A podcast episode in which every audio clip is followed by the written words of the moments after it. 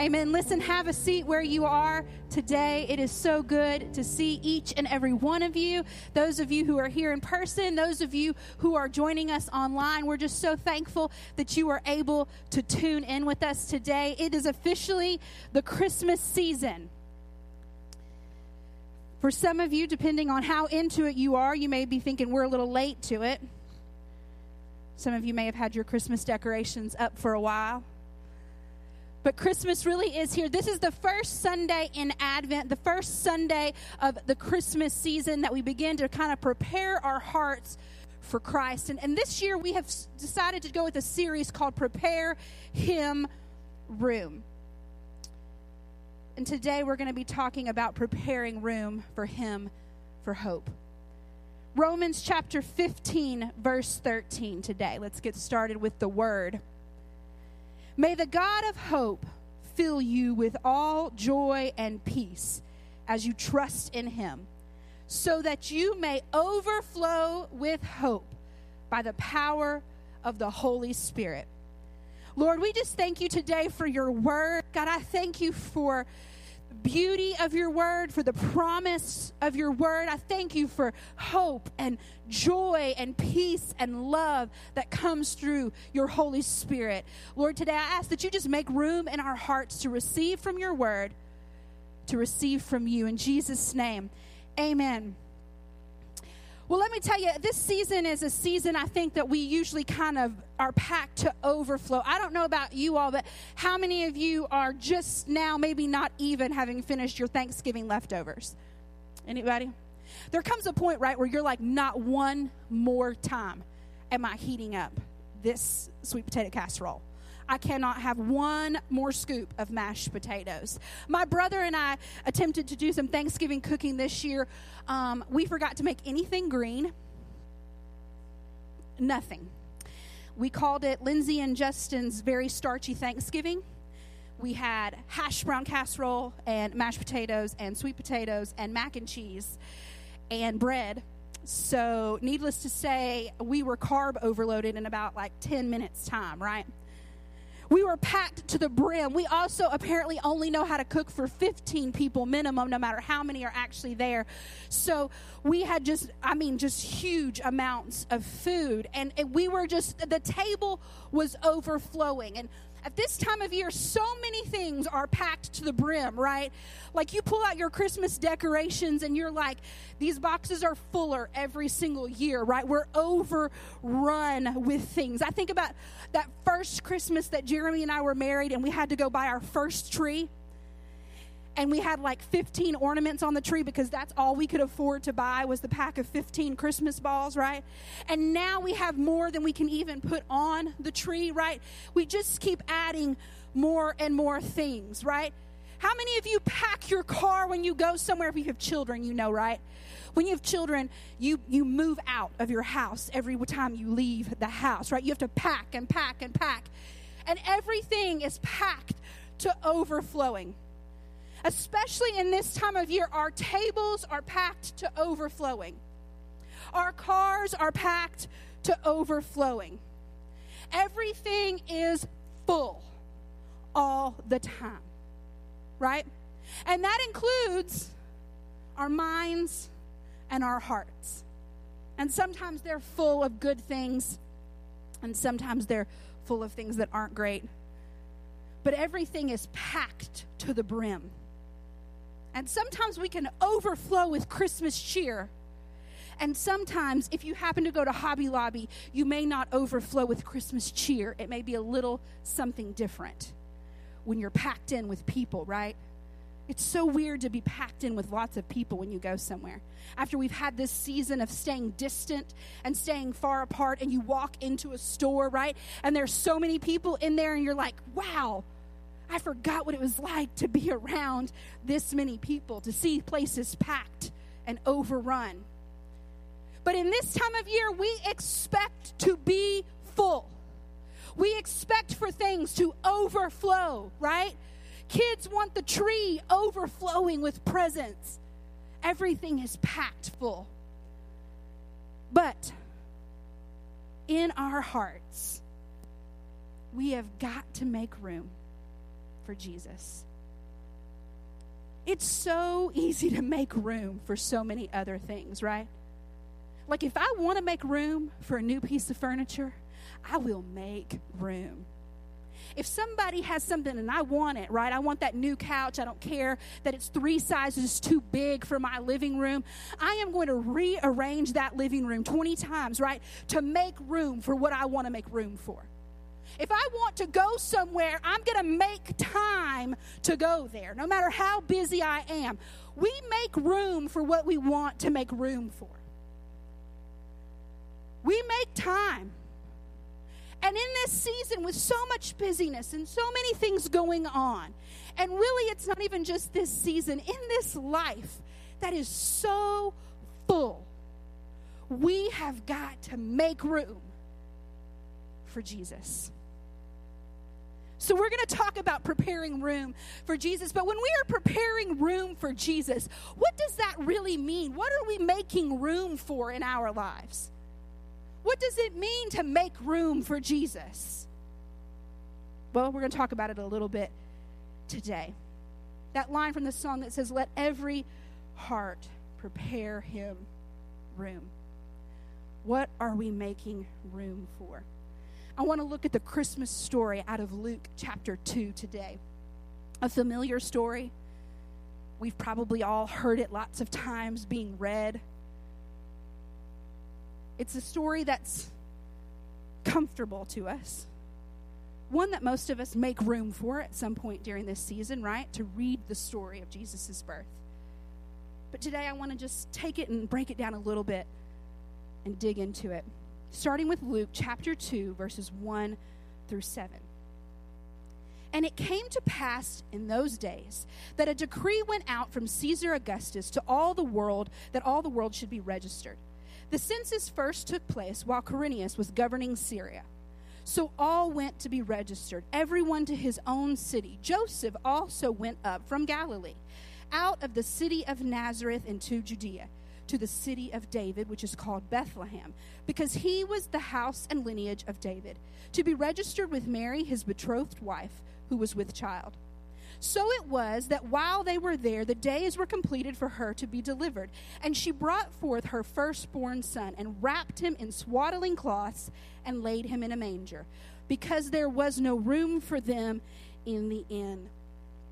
I'm going to say something, and no pun intended because of the year, but hindsight is twenty twenty, right? Like, do you ever think that that innkeeper thought, you know, if somebody had just told me who you were, I probably would have made room, right? Like, if I had known that it was the Savior of the world who was going to be born, I probably would have kicked, you know, the, the Smiths out of their room and told them to go sleep in the manger and made room for the mother of Christ to have a place to give birth. Hindsight is twenty twenty. It's, what's the point of saying there was no room for them in the end? Yes, it was a fulfillment of prophecy that he would be born where he was born. But don't you think that knowing after the fact that that innkeeper probably thought, well, if I had just known, I would have set things up. I would have made things comfortable. I don't know about you all, but I don't really like to have guests unless I know they're coming, because my house is not clean. Sorry, Mom. She knows. I need a, a, a warning, right? Except unless it's somebody real close to me who already knows how my house is always a mess, and then I just roll with it. But if somebody's coming, I want to know in advance that they're coming so that I can make room for them, right? I want to wash the sheets. I want to make sure that they have the comfortable bed in the house. I want to prepare some space for them. If they're going to stay for a while, I want to make room for them to hang their clothes in the closet. If I know they're coming, I'm going to make room for them.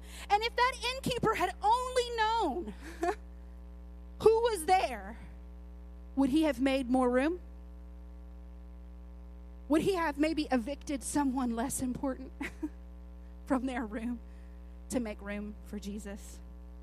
But see, he didn't have the benefit of hindsight. We do. We know who came. We know who's here. And so we get to make the decision of what kind of space we're going to give him. We get to make the choice. Listen, let me tell you something. If Jesus is riding in your car, he gets shotgun. I'm not going to make Jesus sit in the middle seat in the back between my boys. Right? I'm going to give him priority seating. If I knew he was coming to stay in my house, there's a Keith Green song that talks about how people were taking care of, of the poor. And they said, well, Jesus, if we'd only known it was you, you know, we would have gotten you a cheeseburger or something. Right? But we do know. We know that it's Jesus. And so we have the sight to say, hey, we can make some space for you. When we know who and we keep that in mind, it makes it a little easier to evict some other things. Because if some other things have taken priority over Jesus, let me tell you something. When you start thinking about who it is you're making room for, who is it that I'm making time for? If I think to myself, I'm making time for Jesus, maybe that'll make it a little easier to say no to something else. My child can be extremely busy until his friends call and want to go somewhere. And then all of a sudden, he has all the free time in the world. He has nothing to do. Now, five minutes ago when I asked him to do the dishes, he was swamped with homework. But now that his friends have called and asked him to go out, he has all the free time in the world, right? Because we make room for what is important to us. And maybe here in this very busy year, where so many things have been very, very important, we need to just take a little inventory and say, hey, maybe I need to make some room for Jesus. Maybe there's some other things in this space that can go to give him the space he deserves. He's not an afterthought. He deserves some space, some residence, some room. But when we're making room for him, what are we making room for? What are we making space for? You know, Jesus is hope. Jesus is peace. Jesus is love. Jesus is joy. When you make room for Jesus, you're not just making room for words on a page or prayer. You're making room for the embodiment of the Holy Spirit. You're making room for hope. You're making room for love. You're making room for joy. You're making room for peace. You're making room for things that grow and expand you and fill you up in all kinds of good ways. The hope of Jesus Christ is not a potato that fills you up for a few minutes and then you're like, why am I hungry again? He is the unqu- the water that quenches and you'll never thirst again. He is the bread of life that makes you never hunger again. When I fill myself up with Jesus, I'm filling up every nook and cranny with hope and love and joy and peace. But I have to make room for him. What are we making room for? In verse eight. Now there were in the same country shepherds living out in the fields, keeping watch over their flock by night. I love, just say, I love who Jesus talks to, who the angels appear to, and who God chooses. He always chooses the foolish things to confound the wise. And so I, I want to pause right here and say today, you may not be living in the lap of luxury. You may not be wealthy. You may not have the nicest home. You may not have the best job. In fact, your life could be a complete and total mess. But Jesus loves messes. And God loves to show up and show out to people no one would expect. So who does he pronounce the arrival of the Savior of the world to? Some shepherds in a field working in the middle of the night. Those of you working the midnight shift, God loves to show up to those who are working at night when everybody else is asleep. So listen today, we, we don't hear here that God showed up and sent his angels to announce the birth of Christ to important people. He showed up to shepherds. We don't have to have anything fancy. We just have to have room. They're in the same country shepherds, living out in the fields, keeping watch over their flock by night. And behold, an angel of the Lord stood before them, and the glory of the Lord shone around them, and they were greatly afraid. Then the angel said to them, "Do not be afraid, for behold, I bring you good tidings of great joy, which will be for all people. For there is born to you this day in the city of David a Savior, who is Christ the Lord. And this will be the sign to you. You will find the babe wrapped in swaddling cloths, lying in a manger." This is the hope of the world.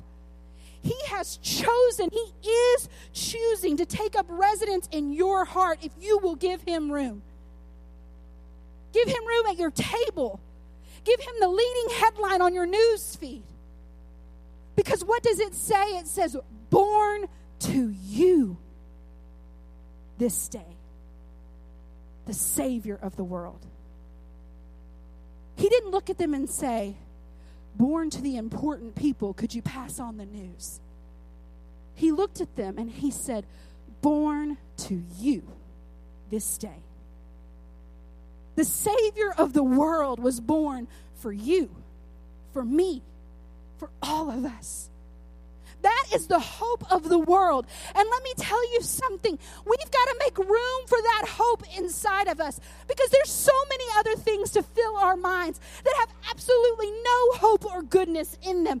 But yet the hope of the world was born to you, was born for you. The Savior of the world was born so that you could know him. Man, that is something to make room for. Who are we making room for? The Savior of the world. That's hopeful. That is hope. Man, this world needs hope so badly. It's searching. It's desperate. It's looking for all kinds of things. That's why addiction and dangerous relationships and all kind of heartache are rampant, because people have holes and they need to fill them, and so they find things to fill them. It's why eating disorders and all kinds of things are ravaging people's lives, because they need to fill this hole. And they've searched for everything. And meanwhile, for unto you was born a Savior. That is what was made to fill that hole. Every time I preach, I'll probably always mention Ecclesiastes three eleven, right? He's made everything beautiful in his time. And he has set in the heart eternity, that no one can fathom what God has done from beginning to end. That longing for what's out there, that longing for where we came from, from where it started and where it ends, that longing in there, that was placed in there by Jesus. I mean, it was just made a perfect size longing. And then the night came where the perfectly shaped piece to fill that hole, that longing in us, was born. For unto you was born a Savior, the hope of the world. Verse twelve, thirteen. And suddenly there was with the angel a multitude of heavenly hosts, praising God and saying, "Glory to God in the highest, and on earth peace, goodwill towards men." So it was, when the angels had gone away from them into heaven, that the shepherds said to one another, "Let us now go to Bethlehem and see this thing that has come to pass, which the Lord has made known to us." And they came with haste and found Mary and Joseph and the babe lying in a manger. Now when they had seen him, they made widely known the saying which was told to them concerning this child. And all those who heard it marveled at those things which they were told by the shepherds. But Mary kept all these things and pondered them in her heart. Then the shepherds returned, glorifying and praising God for all the things they had heard and seen, as it was told them. As it was told them. glorifying and praising God for all the things that they had seen that had been told them. Oh, I've seen some things. Oh, I've heard some things. How many times have we heard that? Oh, you don't know the things I've seen. You don't know the things I've heard. If you only lived the life I live, had seen the things I've seen. You know, it was the angels who first pronounced the arrival of Jesus on earth. But now that he's here, that's become our job to pronounce him. And those shepherds, they believed, not just because of what they had heard from the angels, but they quickly made haste to find the baby. And once they found him, then they knew that what they had heard and what they saw lined up together. And therefore, when they had seen and they had heard, they went out and declared. Let me tell you something. This world doesn't need to see or hear from us anymore of, oh, what I have seen. Oh, the things I have seen. Oh, what I have heard. Let me tell you, this world is desperate to hear glory to God in the highest, and on earth peace, goodwill to all men. For unto you and me and us all has been born a Savior. We have to make room for Jesus. We've all seen some things. We've all been down some roads. But at the end of that road was Jesus. And at the end of that noise was Jesus. And there are lots of things sitting at my table. And lots of things filling my mind and my heart. There are so many things. Life has a lot of things. But I have hindsight to know. I know that unto me a Savior was born. I know that what I have heard is true. It's not a story. It's not an inflatable in your front yard. It is the truth. That unto us a Savior was born. That a young girl was chosen by God. And the Holy Spirit came upon her. And she gave birth to a child. And that child would grow up in the Lord, in strength and wisdom. And he would walk through this world healing people and saving people. That he would draw twelve men unto himself. And they would go and they would spread the good news of the world all around. And because of him, I know that hope is real. I know that there is more than just the things I've seen and the things I've heard. There is a Savior. And I need to make room for him. A thrill of hope, a weary world rejoices. Man, this world is weary. It's worrisome. Your parent ever tell you that? You worrisome. Mm-hmm. This world is worrisome. It's got drama for days. It's got problems. You've got problems. I've got problems. We all got problems. Things are not always going to work out like the ending of a Hallmark movie. So yes, I've seen some things and you've seen some things. But unto you was born a Savior. This season of Advent, it's about preparing our hearts and minds and reminding us about the arrival of Jesus Christ on the scene. It was the moment that separated the old from the new. It literally, his arrival separated time. There was before Christ, and there is after his arrival. And we have the hindsight of knowing. The thrill of hope, a weary world rejoices. And let me tell you something. If you're a fellow believer with me here today, we better start being the ones who are rejoicing and who are declaring the goodness of God and the faithfulness of God in the land of the living. We have got to start sharing the hope for which we have seen. Because let me tell you something. People are listening to what we are saying. But if we are saying God is good, but living our lives as though things are still up in the air and unsure, we are not showing and speaking the same thing. The shepherds believed because they heard and then they saw. And so we've got to start living where what we say and what we show are the same thing. So if I'm going to say that Jesus Christ is the Savior and the hope of the world, then I better live like He is. I can't make room for fear and worry.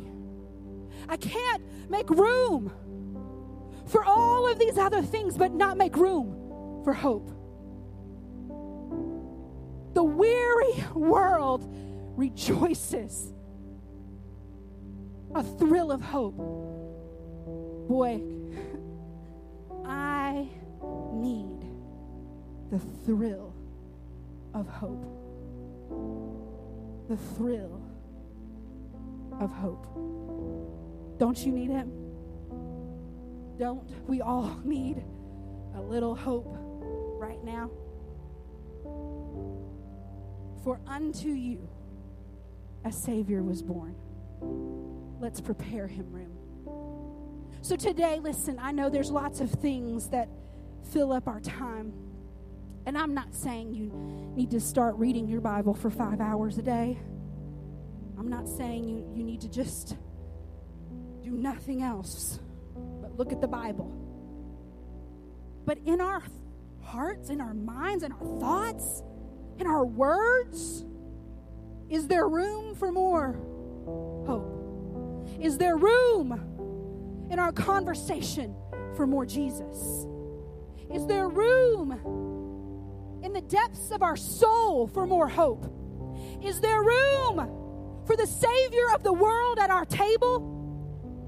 Have we made room for him, or are we stuffing him in the corner in the five minutes of free time that we have? Are we taking the Savior of the world and sticking him at the kids' table like a kid's story only for them to partake of? Or are we realizing that this story in Luke chapter two, it's not just a Christmas story for little kids to dress up in sheets and walk around carrying plastic baby dolls. This is not just for the little babies. This is for us. A weary heart rejoices. An addict's heart is set free. A broken soul is made whole, because unto us a Savior has been born, the hope of the world. Would you stand with me today?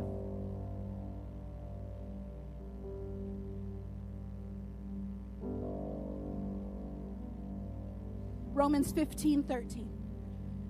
Now may the God of hope fill you with all joy and peace as you trust in him, so that you may overflow with hope by the power of the Holy Spirit. If you need some hope to overflow out of you right now, can we just lift our hands if that's you? There's a whole lot that's come out of me this year. Boy, I've had some overflowing of stress. I've had some overflowing of worry. I've had some overflowing of burdens. But Lord, I know the truth. And as I trust in you, may you overflow me with hope by the power of the Holy Spirit. Lord, today we come to you on this first Sunday of Advent with expectation that we know a Savior was born unto us, unto this world, the hope of the world, the Savior of the world. So, Lord, today I ask that you come in and you make room in our hearts for you. Lord, show us every closet we need to empty out of our soul. Show us every burden that's taken up your place at our table, and let us lay it aside so there's a place for you to sit. Lord, let us make room today. Prepare a space for you so that it is you that overflows out of us. Let the thrill of hope rise up within us and rejoice. Glory to God in the highest. On earth, peace and goodwill towards men. For unto you, unto me, unto us all, a Savior has been born. And he is the hope of the world. Thank you, God, for giving us hope. In Jesus' name, amen. Listen, today, Pastor Jeremy's going to come and close us out, but I want to encourage you to make each week over the next several weeks a priority. We make so much time for so many things. We have to make time. We have to make room for Christ to come in and start filling up all those areas. So I pray that you are full of hope this week. God bless.